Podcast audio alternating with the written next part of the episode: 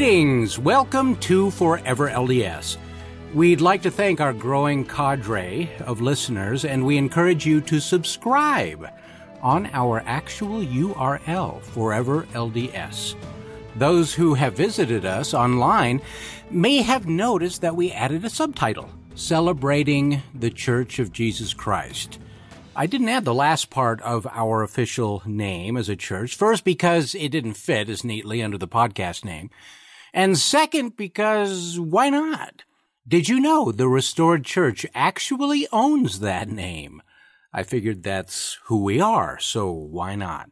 Soon, we hope to carve out special goodies to those who subscribe directly at foreverlds.com. For now, we just deeply appreciate your support. And if you're a genuine, true blue fan of Forever LDS, oh, we'd be so moved and grateful if you would honor us with a donation. The donation link is right there on our URL, Big as Lights. This helps support the regularity, consistency, and quality of the podcast. Today, I'm going to offer our listeners a special treat. Actually, a special Christmas treat. Okay, enough of that. At least I hope my listeners will consider it a treat. Maybe not, because I'd like to present some ideas regarding Christmas that some may not have heard before. Ideas that some listeners may find shocking. No, not like that.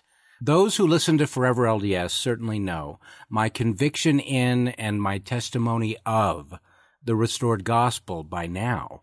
I'm not encouraging folks to change their family Christmas celebrations and traditions in any way. Stop! That is the worst, cheesiest Christmas music. Hey. This is a serious topic. Sorry. My personal belief is that knowledge is power and a greater understanding of the New Testament and how it came to be, how it came about, ought to enhance our appreciation of the Nativity and Christmas. Okay, that's it. The point is that the concepts I'm about to present do not affect my faith in the Church of Jesus Christ of Latter day Saints or in the divinity of the Messiah or the reality of the atonement in any way. My testimony is based upon a spiritual foundation which for many who overthink this stuff, that's too abstract. They don't know quite where to come at it if you give it that approach. But in essence, I'm saying that I find additional knowledge or insight compelling. But other saints may not have the same reaction, so I've enlisted the aid of BYU scholar Dr. Thomas Wayment, PhD, who specializes in New Testament studies and teaches classes on the New Testament and possibly other erudite subjects of interest to Christians and specifically members of the Church of Jesus Christ of Latter day Saints. It's been a while since I've interviewed a guest for this podcast. Generally, I will consume different articles or viewpoints on a certain topic and then present my own philosophical or spiritual perspectives on said topic. But today, I felt that the topic was uniquely sensitive in its nature to many members of the church and faith. So I wanted backup. Actually, today I'm the backup. You're the expert, Dr. Wayment. Welcome to Forever LDS. Oh, thanks for having me on. Dr. Wayment, I've typed your name into the search bar of Amazon.com, and you've been quite prolific in your career, in, intimidatingly so, either as an editor or as a co-writer or as the author of a great number of books. And I also noticed that, I mean, you've been, it was only a week or two ago that you were a part of another podcast, which I didn't realize until I started researching for this. So I guess you feel like you're in pretty high demand lately. No, a lot of my recent uh, exposure has been through a new translation of the New Testament that I've come out with, and so that's been causing some interest. Uh, well, yeah, it would, and we'll talk about that here in a second. And You're welcome to plug that. Is that a who published that book? It's co-published by the RSC at Brigham Young University and Deseret Book, and is available on Amazon and Deseret bookstores. And this is just simply a new translation of the New Testament with a focus or sensitivity to Latter day Saints. It is, and um, I should say probably much more. It, it has all new extensive notes, which I think the reader will find very helpful. They deal with matters of history, with the language. I offer alternate translations. I talk about when the text of the New Testament has corruption, uh, meaning that the manuscripts we have aren't precisely in agreement, and a whole host of other matters that I think Latter day Saints who are endeavoring to study the Bible at home and privately now more and more would find very helpful in, a, in that setting. I agree. So you can read the New Testament as if you're just reading it, but then are all your notes at the bottom of the page, or uh... they are? They're at the bottom of each page, and typically each page is two thirds to one half text, and then a third to a half of notes. And it's in modern language, so it's much more readable than the Bible that we typically use. I think most people find it very approachable. What is your personal background? Um, personally, I trained early on in classics and then began a PhD in New Testament studies.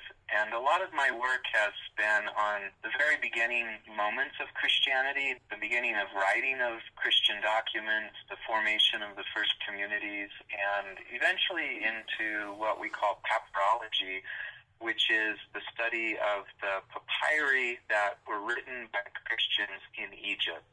So we have quite a number of those. And there are letters and documents and other things that Christians wrote, and we, we learn a whole host of things from, from those. Did you ever want to be a fireman or an astronaut? I kind of was always here. I thought I, for a long time I wanted to be an archaeologist until I realized I don't like the digging. I like what comes up out of the ground. So I like to see it after it's in a museum or somewhere else. Well, my first ambition was to be a dinosaur. Okay. Yeah, well, then I realized, you know, a little bit about the facts of life and changed that to being a paleontologist, but that took too much math and science. So I eventually just became a storyteller. But I thought, you know, you had something in common with me when I read that his research interests focus on Oxyrhynchus, and I thought that's got to be a type of velociraptor. It sounds like it, doesn't it? It's a little city in Egypt that strangely um, had one of the largest collections or findings of papyri in all the ancient world, and it's these fairly large trash heaps that contain hundreds of thousands of pieces of papyrus, and some of our oldest New Testament manuscripts come from that pile of junk and rubbish and lots of other documents that are still being translated today. There's probably approaching a million fragments. That's wow. Some estimates place it as low as 500,000 fragments, and some place it as high as a million. So there's a lot to go here, and there's a lot of Christian ones in that. That's how far from Cairo?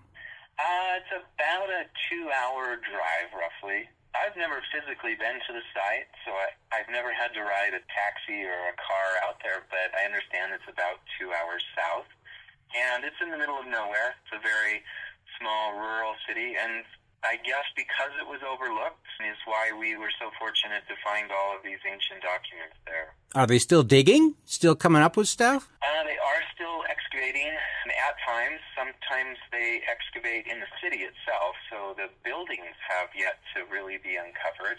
Most of the interest early on was in the trash heap, but there still needs to be a major excavation of the city and the houses and other buildings. There were a number of Christian churches there that await discovery. Uh, a lot of the stone was hauled off to build other buildings nearby, and so when it gets excavated, we're likely only looking at the foundation stones and other things, the streets and that. Yeah, that's better than the situation we have in Mexico City because the Catholic Church there, even though it's too dangerous to go into, sits right on top of Tenochtitlan.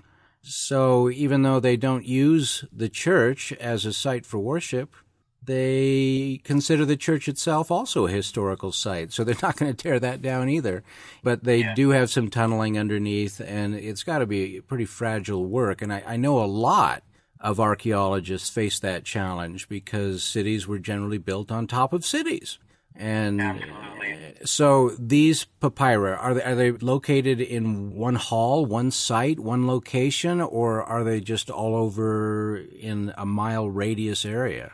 The discovery site is quite small. It's it's in a single set of mounds that are literally right next to each other. The papyri that have come out now are all over the world.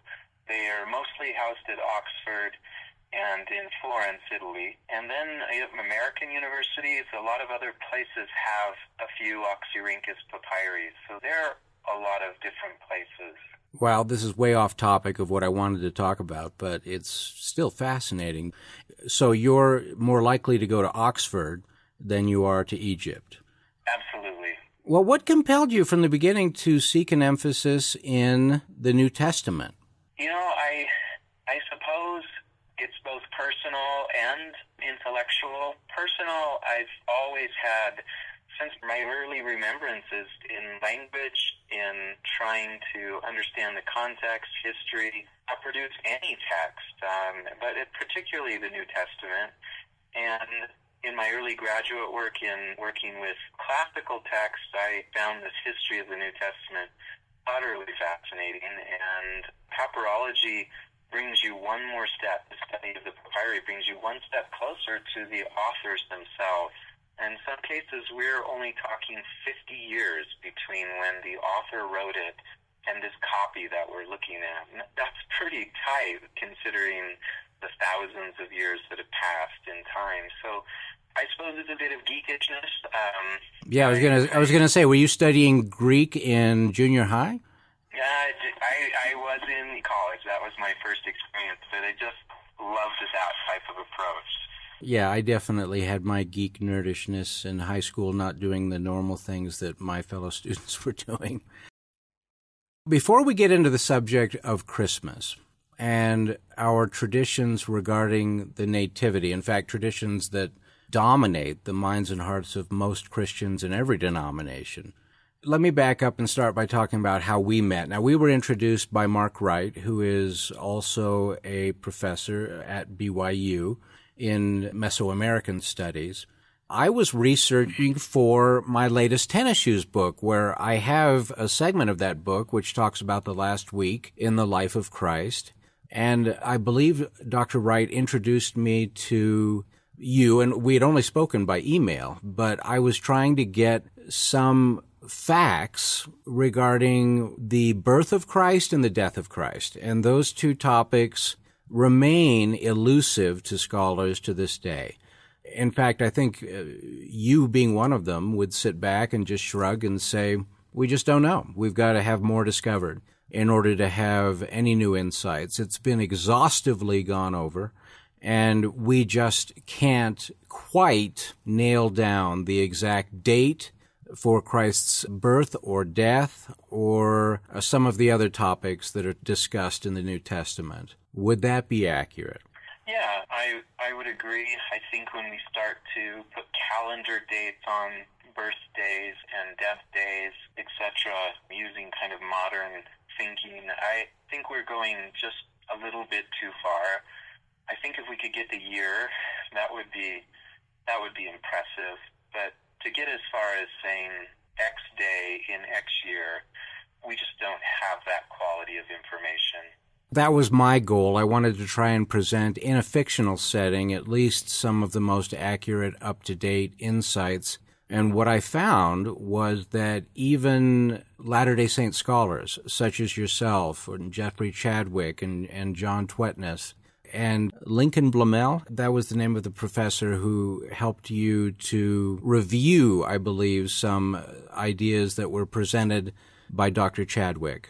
Yes, yes. Uh, Lincoln and I are, are good friends, and uh, we we tried to push back gently against some more assertive statements that that we felt and continue to feel don't have quite the probative value that Dr. Chadwick thinks they have. Oh, I don't think it was considered by him very gentle, but that's just showing that scholars are as human as everybody else. In fact, this whole topic, as we're sitting here saying, what? Some Latter-day Saints are going, what? We don't know that, of course we know the day that Jesus Christ was born. It was April 6th.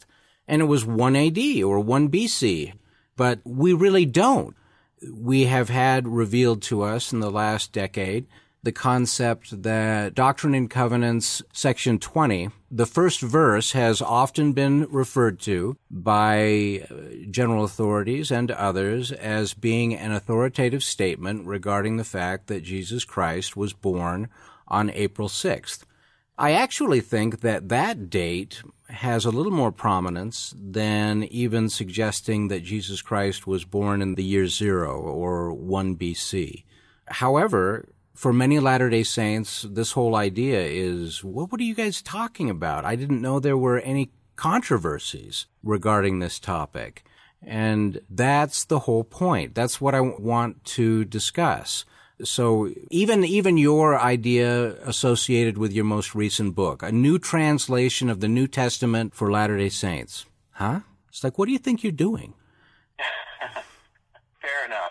On the dating or on the, the statement of of Doctrine and Covenants 20, it's no surprise to the scholarly community, but perhaps to a wider community of Latter day Saints, it may come as a surprise that the first verse wherein the statement is made regarding April 6th was added to the revelation later, meaning that it is not part of the dictated revelation per se, but is part of the contextualizing that was made later as it's entered into one of the record books. What all that means in more simplified terms is that we don't have the Lord saying, This is my birthday on April 6th. We have him revealing a constitution or guidelines to the early church, and then those early recipients add a date to it to indicate when it happened. And they're using standard dating language, which is used in other letters by Oliver, to indicate this happened on this day of the Lord. It's the way they thought of their calendar, but it isn't a revealed birthday per se. Now, when you say Oliver, you mean Oliver Cowdery? Yes. I think that particular verse is attributed to John Whitmer, right? Yeah. Um, but, you know, there's other perspectives. Well, what about the fact that in the history of the church in 1833, Joseph Smith again brought up Passover or April 6th as a very important date? Or what about the fact that Elder Bednar was pretty authoritative in a statement that he made in 2014 in a general conference that no, we got to consider the sacredness of April 6th. It's a topic for a whole different podcast. What I want to focus on is I think I speak for the majority of lay members of the Church of Jesus Christ when I express the overall understanding that we're not supposed to study anything except the King James Version.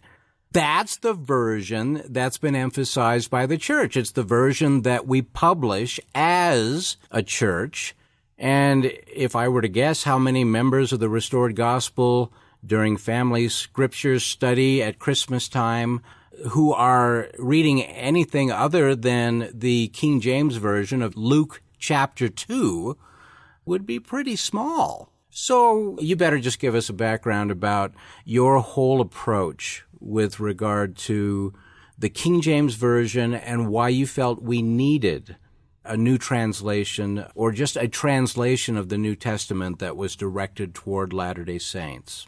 Yeah, absolutely. First of all, backing up just a moment, I think, big picture, that Latter day Saints have to embrace the idea that we're a global community and that increasingly the English speaking, and what I mean by English speaking is native tongue English speaking Latter day Saints, are increasingly a minority.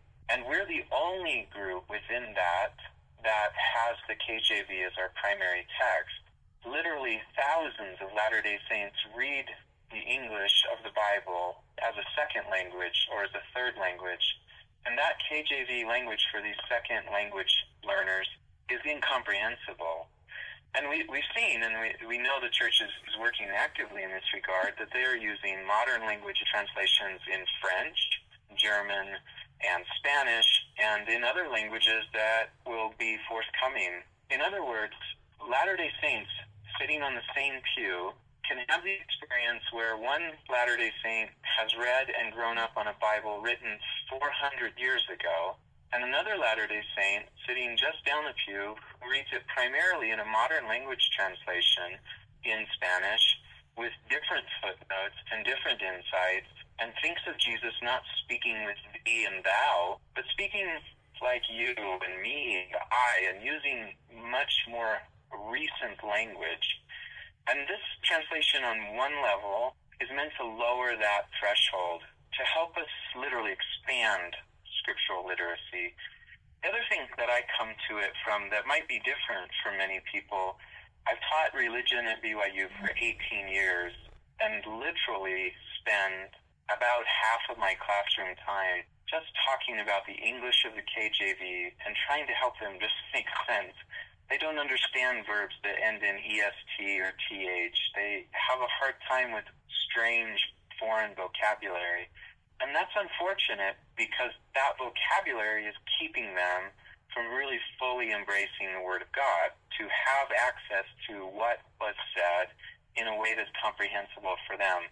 And they're shocked to learn that Jesus spoke in a very, if you will, lower level language in his day, he didn't have a highly elevated vocabulary or type of speech. He spoke like an ordinary person, and we miss that in this KJV Bible.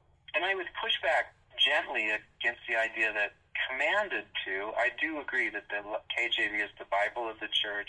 It's the Bible we've thrown our resources into, and it's a great Bible. And I don't want to pit my product against that. I'd like for people to say, wow, I could read this in another language that's not hostile to my faith, that helps me understand and see new things, ask different questions, and really, hopefully, have a rewarding experience with reading the Bible again. That, I think, is the resistance that some Latter day Saints have felt. I remember attending a class, I think it was in the 90s, one of the extra studies that you would do in a stake building during the summer. And the teacher pointed out specific verses in one of the other translations of the Bible that changed the standard meaning that we got from the King James Version and was defending the King James Version because that's more pure, that's more loyal to our doctrinal understandings through restored revelation, through Joseph Smith he at least was very defensive of the fact that we still need to be using the King James Version. But it sounds like more and more that idea is becoming passe. In fact, I think it would be safe to say that you have the opinion that as far as reading the Bible, celebrating the Bible, understanding the Bible, a Spanish speaking Latter day Saint has the advantage when it comes to the Bible. I would agree with that. I want to read you a statement when you say it, it's a little recent. This is Brigham Young, and I quote this in the introduction to my translations. It's just short here, but you'll get a sense that this is incumbent upon us to understand. So this is Brigham Young, quote, if the Bible be translated incorrectly, and there is a scholar on the earth who professes to be a Christian, and he can translate it any better than King James's translators did it, he is under obligation to do so, or the curse is upon him. If I understood Greek and Hebrew as some may profess to do, and I knew the Bible was not correctly translated, I should feel myself bound to the law of justice to the inhabitants of the earth to translate that which is incorrect and give it just as it was spoken anciently. Is that proper? Yes, I would be under obligation to do so. And so I I feel part of that obligation. I don't want to say I achieved it. That's up to people who use it to determine that, but if you read it in Greek, which is what I do and focus on a lot in my studies, it's a very different experience than reading it in the King James Version. And somehow a translation has to lessen that, lessen the burden and the difficulty of the Greek being easy to understand and then the language it's portrayed in being much more difficult to understand.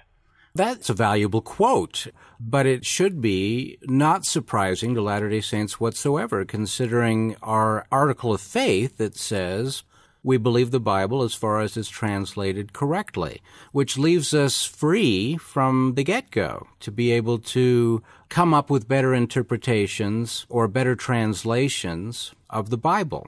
I think it's tradition that we feel that we have to cling to the King James Version. We don't have to.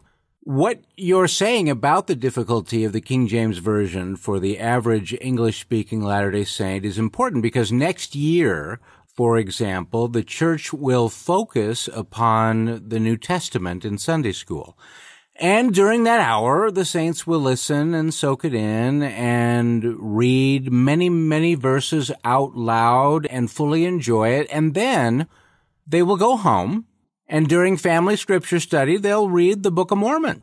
I mean, I'm not sure what will happen with the new pattern that's been established by President Nelson and the new family centered program, if that might be altered a little bit, but I believe that's been the pattern since the days of Ezra Taft Benson for English speaking Latter day Saints. It's also a practical thing. It's hard enough holding the attention of our children with the unusual language of the Book of Mormon and holding their attention with the difficult language of the New Testament again, for English speakers is even more challenging.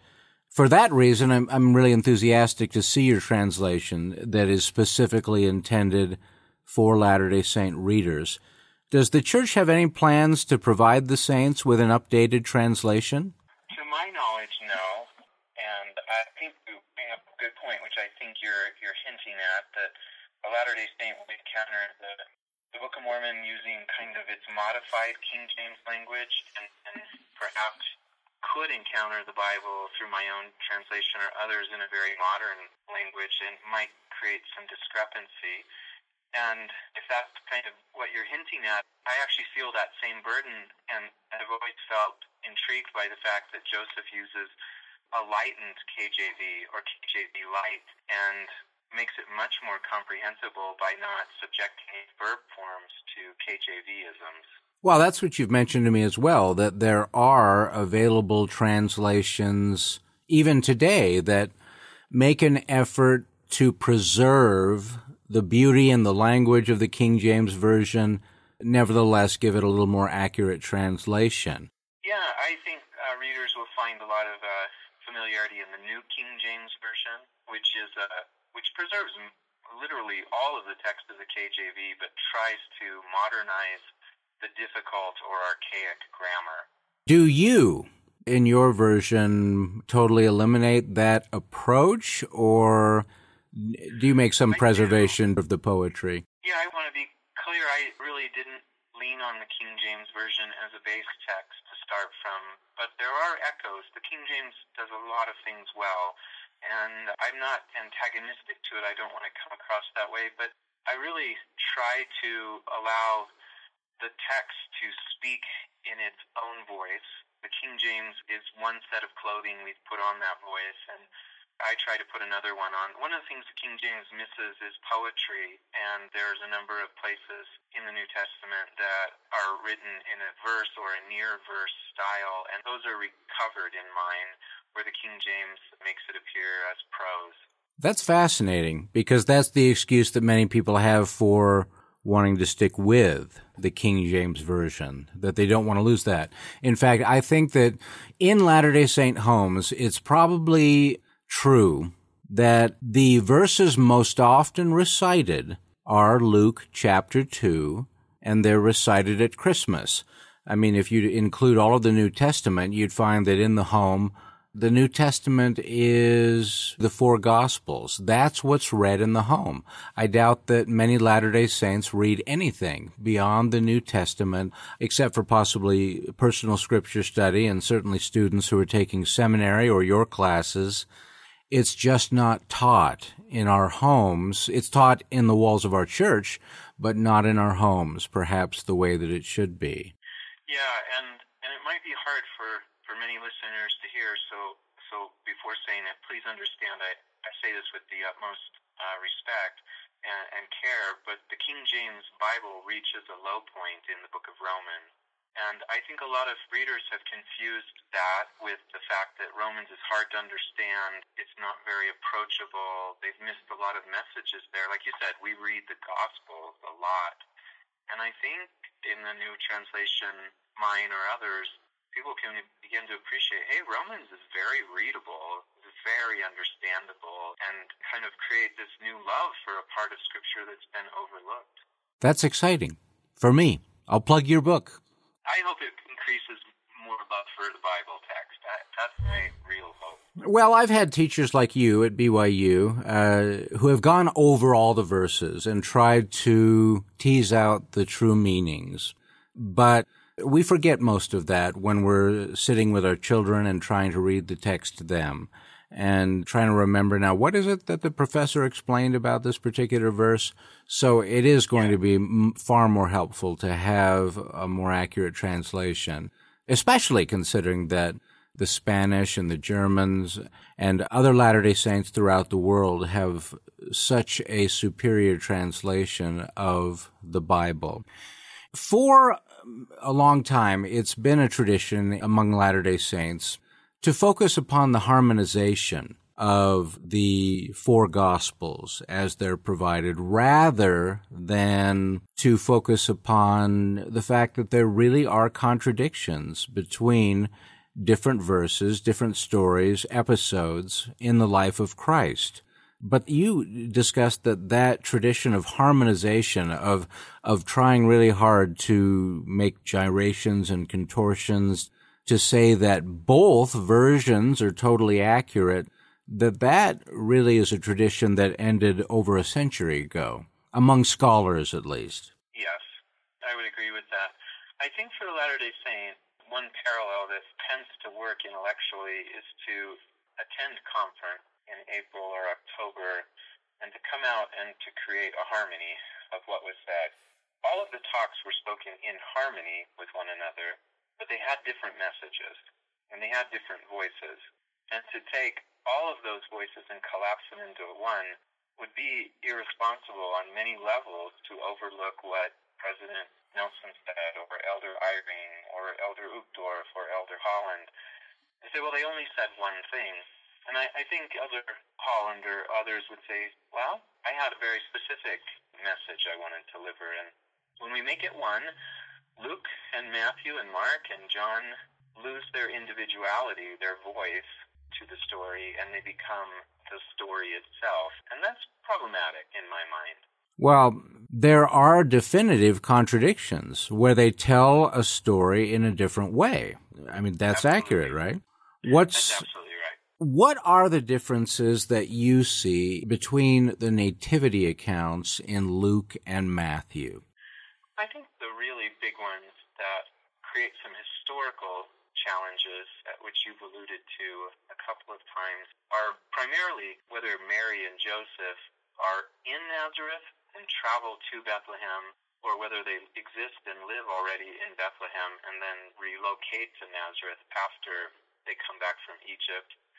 The wise men and the shepherds are a fairly substantial difference. They might not be contradictory. I suppose some people could think of them all as happening, and that's probably what many Latter day Saints do. And I think the location of the birth whether it was in a family member's home, as Luke seems to be suggesting, or at least in the manger of a family member's home, or Matthew in Joseph and Mary's home in Bethlehem, which is a very different type of feel to the story. We have contradictions right away in the book of Luke, not only between the gospel writers, but with other sources in history. And one is even the dating of the first verse of Luke chapter 2, where it says, And it came to pass in those days that there went out a decree from Caesar Augustus that all the world should be taxed. And this taxing was first made when Cyrenius was governor of Syria. Immediately, a problem is presented trying to make that gel with history. Is that right? It is. Uh, Cyrenius, from the sources that have, is governor roughly 10 to 11 years after Jesus is born. So it, it can only be a very loose connection, but you're right to see that as a historical problem in the story. So, just so we're clear, before I get into this a little more, it is generally agreed by most scholars that the idea that Matthew, Mark, Luke, and John were written by the names that are ascribed to each of those gospels is in doubt. I mean, it's not as certain as we would like it to be. Yes, I think most scholars today would say that that's a point we cannot prove or demonstrate from existing facts. But scholarship isn't hostile to those names as much as it's a point we're not able to confirm through other means. We simply either have to accept the tradition or we have to acknowledge that we have no other proof or evidence. Now, you've stated that all of these accounts were written 30 to 60 years after the time that Jesus Christ was crucified. And if that's the case, then which of these accounts, Matthew, Mark, Luke, and John, do you feel would be the most authoritative, possibly the ones that were written by the names that are named at the top of the gospel. Yeah, I would like to differentiate a little bit between authority and the historical person. I think the likelihood that Mark, someone named Mark, wrote the gospel according to Mark and Luke wrote Luke are highly likely. I, I think it seems hard to understand why they would choose a person's name like Mark or Luke who's almost unknown in the New Testament and make them the author of this gospel unless there's something to that tradition. However, I would like to then say that Matthew and John almost universally seem to be more authoritative in the early church. However, the issue of whether Matthew the apostle wrote that and John is harder to prove by far than Mark or Luke because you can see why somebody would put John's name to it to give it authority, but it's harder to understand why they might give Mark's name to it. Well, I can see why they would give John's name to it simply because he's the one who has that unusual reference to himself as the apostle whom Jesus loved. And that's continually how he's referred to. But why would an apostle want to make that reference to themselves? I think the Gospel of John, speaking specifically about that, is very interested in the disciple who witnessed the things that are being retold. And John, we often don't talk about John like this, like we do with Luke 1 1 through 5, but John is consistently has the beloved disciple present for a number of those scenes. And then in John 21, there's someone else who testifies that the beloved disciple is the source of that text. And not that he wrote it, but that he is connected to the traditions in that text. So I, I think whoever mm-hmm. puts this together, whether John himself or, or people who, who knew these stories that he told and taught, I think they're saying we want to make clear this is an individual who walked with Jesus from the moment of the baptism of John until the very end. I think that that's a more natural conclusion. The reason that he is reverencing John in the text is because he knows John. And John was the source of all the information that he's reporting. Or perhaps John wrote the first draft of it and then he decided to put in there or embellish uh, in some way. I mean, the, the whole concept of that some of these scriptures might have been embellished, that's something that Latter-day Saints might have a difficult time getting their head around. And that's, that's the area where I want to be careful with a discussion like this. There's no reason to feel any less celebratory or treat these scriptures, treat these New Testament letters and gospels as any less sacred if we ascribe the authorship to someone besides Matthew, Mark, Luke, or John. I, I would completely agree, and, and even using a word like embellish puts a certain tone to what they're doing, and I'm hesitant to, if you will, weaponize information like that I think what uh, a Latter day Saint comes to this question has to realize that if a John, perhaps, or whoever wrote the Gospel of John, tells a story to the best of their ability, and some of that information and inspiration that they're receiving was based on accounts that had been a bit more legendary than historical, I don't think it diminishes the witness at all. Many Latter day Saints probably know the story that there are roughly three reports of Joseph Smith walking on water. I don't know, I doubt he walked on water, but the reality is legendary accounts often show up among people of faith. And it's not to manipulate, it's not to deceive, it's not to embellish. I don't think intent is what they're after. I think this is a really sincerely believing person who is willing to believe anything about Jesus, about what he did and what he could do. And I don't think he treated Jesus as an academic subject, saying, oh, that's myth, that's history, that's myth. I think they're going to share everything they felt and believed. I think that's a fair correction. The one thing that you cannot avoid when reading the four gospels is the feeling of testimony that each of these individuals had about the Savior, their commitment to the gospel, in spite of their humanness at the same time. And another verse in the book of Luke in fact, the whole idea of Mary and Joseph riding on a donkey all the way from Nazareth to Bethlehem, there are contradictions between that whole concept and the way that Romans even conducted taxing. Is that correct? Is. In, in fact, uh, we have tax receipts from the same period, and we don't believe they would be forced to travel that distance. You can have a representative be tax for you. You can appear in your local city, pay your taxes, and then have them registered then in the city of your origin. And so Luke's forcing them to go up because of the taxation seems a bit ahistorical, and we have to admit that our records for Galilee are slim compared to other places in the Roman Empire. So maybe there were differences, but in Egypt that would have been a bit strange where we have lots of records for these taxations. Why did Luke feel the need? I guess I should ask, how did it come about that Luke told the story in that way? Yeah, I, I personally, and this is absolutely my personal view, the idea that Luke knows that Jesus is from Nazareth and he knows that the baby is born in Bethlehem, as Matthew is very clear as well, and they, they agree on that point. And some way he has to get them from here to there. He has to have them traveling from Nazareth to Bethlehem. And you notice he doesn't put a lot of emphasis in the means of how they got there. He's looking for reasons why they go there, and he comes up with, well, the taxation might be the compelling force. I think even one step removed, and again, this is my own personal view, I see Luke trying to tell the story that this is a family engaged in understanding the Bible as it relates to them. And I think he's hinting at Bethlehem as a prophesied birth.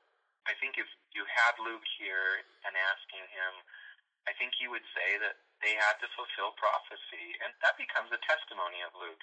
Did he get some of the historical facts wrong? Possibly. But the reality is he's still bearing witness. This is a baby that fulfills the Micah prophecy, and that becomes important. It fulfills the Micah prophecy just as accurately to say yeah. that Joseph and Mary were already residing in Jerusalem, and Bethlehem is only five or six miles away. I mean, it's very close, and that may have been where Mary and Joseph's relatives actually lived. In fact, most likely Mary's. And they wouldn't have had to travel far to pay taxes in order to be able to do that. In fact, they may have actually been residents of Bethlehem. As we've discussed among Latter day Saints many times, you can live in Bethlehem and call yourself a resident of Jerusalem because it's, it's just a suburb. It's just a small suburb. Or of Bethany I mean, all of this is one big city at that particular period of time. But like Cache Valley, where I live, if you live in Providence or you live in Hyrum, you definitely say you don't live in Logan, even though that's where you do all your shopping. so that's just a cultural thing which has probably been passed down. But it does bring an interesting angle to the traditional story of Mary and Joseph finding no room in the inn. Explain that to me because you mentioned that we're talking about a potential relative's guest room. Why did the King James translators translate that word as inn? Yeah, I'm very intrigued by the King James reasoning. I wish I could, over the last years, come up with a reason why they did. The verb, or the, sorry, the noun itself refers to an attached room, a guest room, a guest house even. And as I've mentioned in Prince and other places, the idea that this is a hotel is contradicted by the fact that Luke uses the same word to describe the room of the Last Supper, which again is a room rented by someone they appear to know, from someone they appear to know. And I think what Luke is saying, if we didn't have the KJV history in front of us, this is exactly what he's saying. He went to somebody they knew, probably a family member's home, and there was no room in the house for them, and they were made to sleep in the stable. And in a first century home, what that likely means is they're sleeping on the first floor of a family member's home where the animals were kept. And often in the Bethlehem region, the home itself is above the animals. And it may, and this is a little tricky to say this with any type of force, it may hint that there was some hostility there in the family them, Joseph and Mary, this family who are dealing with a baby that was perhaps conceived prior to their marriage that there's some hostility towards them.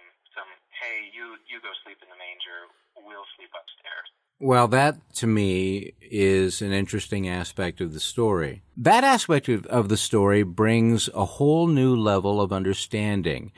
But it also brings a, a humanness to the whole event, which to me testifies more of its truthfulness. And that's the fact that as the person who is writing Luke, is interviewing people who may be descendants of the Savior or who may have been eyewitnesses in some way of this birth of Jesus Christ and remembering some of the events that may have surrounded that, they're reluctant to admit that Joseph and Mary were put out of the house because of some bias and some prejudice against the fact that well, it's obvious that Mary is already with child, and she was so before you two were officially married. And so we're going to put you in the stable. And the idea that that kind of bias and prejudice happens in families that are trying to be very loyal and faithful to their religion today. And it could well have happened inn the first century BC as well. Now we come to the JST. They translate the word in as inns in the plural. Yes, they do. Was that an error of Joseph Smith? That's a really challenging one, and I've thought a lot about it, and I can only give you my opinion. And very briefly, in the Joseph Smith translation, his scribes are copying out the Bible entirely, and then Joseph would go back and make change to the text in, in this part of the Bible. So he has in front of him a piece of paper where a scribe has written out Luke 2. And as he writes and corrects that, he, he makes adjustments, and those become JSTs. And in the case of this particular one, we know that his scribes made literally dozens and dozens and dozens of copying errors, and we don't know whether to say those are JST changes or simply scribal errors. And since he never published that part, it's really hard to know whether he said, yes, I wanted the plural, or John Whitmer wrote out inns inadvertently as a scribe. And so I think we ought to be careful placing too much emphasis on the multiplying of the number of guest rooms. I think it is possible, and it is textually possible, that this is simply a copying remnant from the JST process. I like that opinion. That makes more sense. It was never published. It was never canonized, this particular section of the JST. However, it is found in the notes at the bottom of, uh, in our current edition of the Bible. It's found at the bottom as something of interest, something to ponder that there may have been more than one hotel. And then we go back to the fact that in the Greek, the whole word doesn't even mean inn hotel. It means guest room. So that, that emphasizes to me the need to try and give us as accurate a translation of the New Testament that is enjoyed by those members of the church who are in other countries and who speak different languages. Now, I want to emphasize one of my favorite verses in all of the New Testament. See, none of the, Matthew, Mark, Luke, or John, none of them would have been witnesses of the birth of the Savior. There may have been eyewitnesses that begin to report their own experience, starting with the ministry of John the Baptist and into the ministry of the Savior. But if we go back 30, 34 years prior, nobody would have thought that the birth of the Savior was an important event at that particular time, except for Mary and possibly for Joseph. And so Luke chapter 2, verse 19, to me is a special moment where Luke actually emphasizes, but Mary kept all these things and pondered them in her heart. In other words, Mary didn't talk about these things. And for some of us, that's frustrating because we don't have any record of the life of the Savior during his childhood or really any consistent reports. These are based on probably a lot of relatives, a lot of people who knew the Savior all his life getting together, possibly disagreeing with each other, and Luke doing the best that he can in order to try and stitch together the events surrounding the birth of the Savior. The idea that Mary kept all these things and pondered them in her heart, to me, is a hint that Mary didn't talk about them. She felt they were sacred. And she never, she may have never given her personal account of what occurred. Either she felt that wasn't her particular gift, or she just felt that was what the Lord wanted her to do. And it's kind of a beautiful moment in the New Testament. Now, we don't really have time to get into Matthew and the wise men. Well, maybe that can be a last uh, insight from you. Why do you think that the episode of the wise men, really the episode of Herod, and the massacre of the infants that occurred in Bethlehem, such an important historical event, such a tragedy, and yet it's not reported in any other gospel. And it's not reported in Luke, who's talking about the same events surrounding the Nativity. Yeah, and so this is a great kind of moment to consider. And part of this comes from me as a scholar, and part comes from me as a believer. So in this moment, I think you have a, a clear case of something hard to digest. And that is Matthew is telling the story of, of Herod and the death the infants with a sense of irony and condemnation. This confronts my own sense of belief here, where Matthew is trying to point out a story where people travel dozens, hundreds, I don't know, even thousands of miles to worship the baby that will save the world. And all the while, he's born under the nose of a man named the King of the Jews, who is literally right next door to where Jesus is born. And he has no idea, and he has to go ask people, well, hey, where, where is this going to happen? And then he responds aggressively by reaching out and trying to kill these babies. And what I think Matthew's saying is the Jews at the time, those Jewish individuals who are asked, miss the birth of the Savior of the world, who was prophesied in their own text. I think it's condemning. I think it's strong and heavy handed. And when you, you shift into historical mode, the city of Bethlehem and the surrounding regions are very, very small at the time of Jesus. And scholars have been quick to point out that it may not reach the historical record for reasons a lot of modern people don't understand, is that there were very few children in that city. It's a small, small city, and we may be talking, some scholars estimate, you know, three, two, three, four, five babies, which is why Herod may have thought he could get Jesus in such an attack. I don't want to minimize the death of anyone, but historical sources don't tend to notice such small actions or numerically small actions. And so Luke might have passed it over, and Luke might not have found it palatable to tell such a story of condemning Jesus' Jewish compatriots. He might have felt that isn't the tone want to tell in telling the story of Jesus. And, and as you noted in your personal comments, you find a sense of sacredness in Luke, where Mary is, is holding back and, and feeling truth. And Matthews has a tone of frustration, a, a bit of you. And uh, for that, I, I'm, he's going to take them to task for that. That is interesting. That each of the gospel writers had a different motive. Many of them were probably aware of other gospels, but they had a motive to try and tell the story from their own perspective. with specific ideas in, in their minds of points that they wanted to emphasize. Now, when you when you offer up a scholarly perspective with regard to some of these events, it's jarring for some Latter day Saints, and I've listened to some Latter day Saints express frustration or anger and sometimes full out rejection of the whole concept of scholarship, of trying to tease out more meaning as a result of understanding them in a scholarly or, or historical or archaeological setting. And there has been, I think, a need to understand some kind of a balance between scholarship and faith. What do you feel that the role of scholarship should be in the minds of the average Latter day Saint? That's a great question, and I want to enter into a space that is probably uncomfortable for a moment for many people. And again, I hope people accept the fact I'm not trying to be confrontational, but I think we've all heard, even outside of church, where people bear witness to the way things are. And that might be in a church setting, but it might also be in a general setting.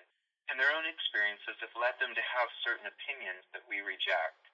And we're willing to say, we're willing to be charitable in those moments to say, I see it a little differently. I feel that my own experiences have generated different types of responses in me. I've heard that in Sunday settings, and I never stand up and aggressively assert, well, you know, I think I would have said it this way. I would have, I would have done it this way. And I think when we come to scholarly discourse, I think sometimes we lack a little bit of charity in saying that the scholarly discourse can only do so much. And as we engage scholarship, scholarship is not trying to say that faith is wrong and scholarship is a new faith and I know people simplify it in that way. Scholarship says we have X number of available data points from history. What can we prove from that? What interesting insights does this bring to the story? Do they confront faith? Sometimes yes, sometimes no. But more often than not, I think we can approach scholarship as a partner and say that scholarship does this much. And when scholarship confronts our faith, I think we're okay to say, well, I see the scholarly position, I'm aware of it, and in this case, it's not congruent with my faith. And at other times, I think it's okay to say that it encouraged my faith. I found great strength in scholarship from points that have both buttressed faith, and other times I've said, well, I agree, that seems to say something different. As you noted in the gospel stories of the birth, there are differences, and if they're weaponized and we want to say, well, because there are differences, Matthew got it wrong, or we say Luke got it wrong, those become strong statements of value. I would prefer as a scholar to say, well, right now, this is what we know, and it seems to say one of them has a different view of the historical record and didn't maybe get it quite as historically accurate. But it doesn't take away from their witness, and I think the same can be applied today to scholarship. Let's be a little more charitable and say, well, they have something to say, and contribute to this conversation. I appreciate the insight. Those who listen to this podcast are fully aware that I base my own testimony upon spiritual witnesses that I received, and I find the scholarship fascinating. I embrace and soak in the insight that that provides for me. And it has never caused me to question my faith. There are points in which I will accept or embrace what I'm being taught, sometimes when I will question it or reject it, and other times where I'm simply agnostic toward it, where I figure we'll just get the answers in the end. And for Latter day Saints to accept scholarship with that kind of a balance, I believe is a healthy thing. Dr. Wayment, I've so appreciated your time. I've appreciated your insight. Yeah, thanks, Chris, for having me on today. It's been great, and I, I hope to, you know, conclude just in the thought we're in this together, and it's a challenging experience at times, but patience in all things, I think, would draw us together well. I agree. Again, we'd like to thank Dr. Wayment for being a part of Forever LDS. And we'd like to thank our listeners. I hope we'll be able to provide more interviews for you in the future. I especially like interviewing LDS artists, celebrities, or scholars that I've personally known for years. However, in the next episode of Forever LDS, um, I've seriously been contemplating whether I ought to read for you heretofore unpublished segments of my soon to be completed, please, I pray it's soon to be completed, next novel in the Tennis Shoes adventure series, Thorns of Glory. No promises, but I might, might read chapter one which finally reveals an important bit about what happens to Apollos and Megan, who, at the end of the last volume, found themselves stranded on a cliff in the middle of nowhere and at the mercy of flying pterodactyl like dinosaurs. Maybe, if you're good, if you say your prayers, if you better not shout, better not cry, all of that stuff. Okay? Stay tuned. Two weeks. Thank you sincerely for being with us today. And if you don't feel as close to Christ today as you did yesterday, um, who moved? I suspect it was you. And I hope you'll move back. Please come back. We love our listeners. This is Chris Heimerdinger, and this is Forever LDS.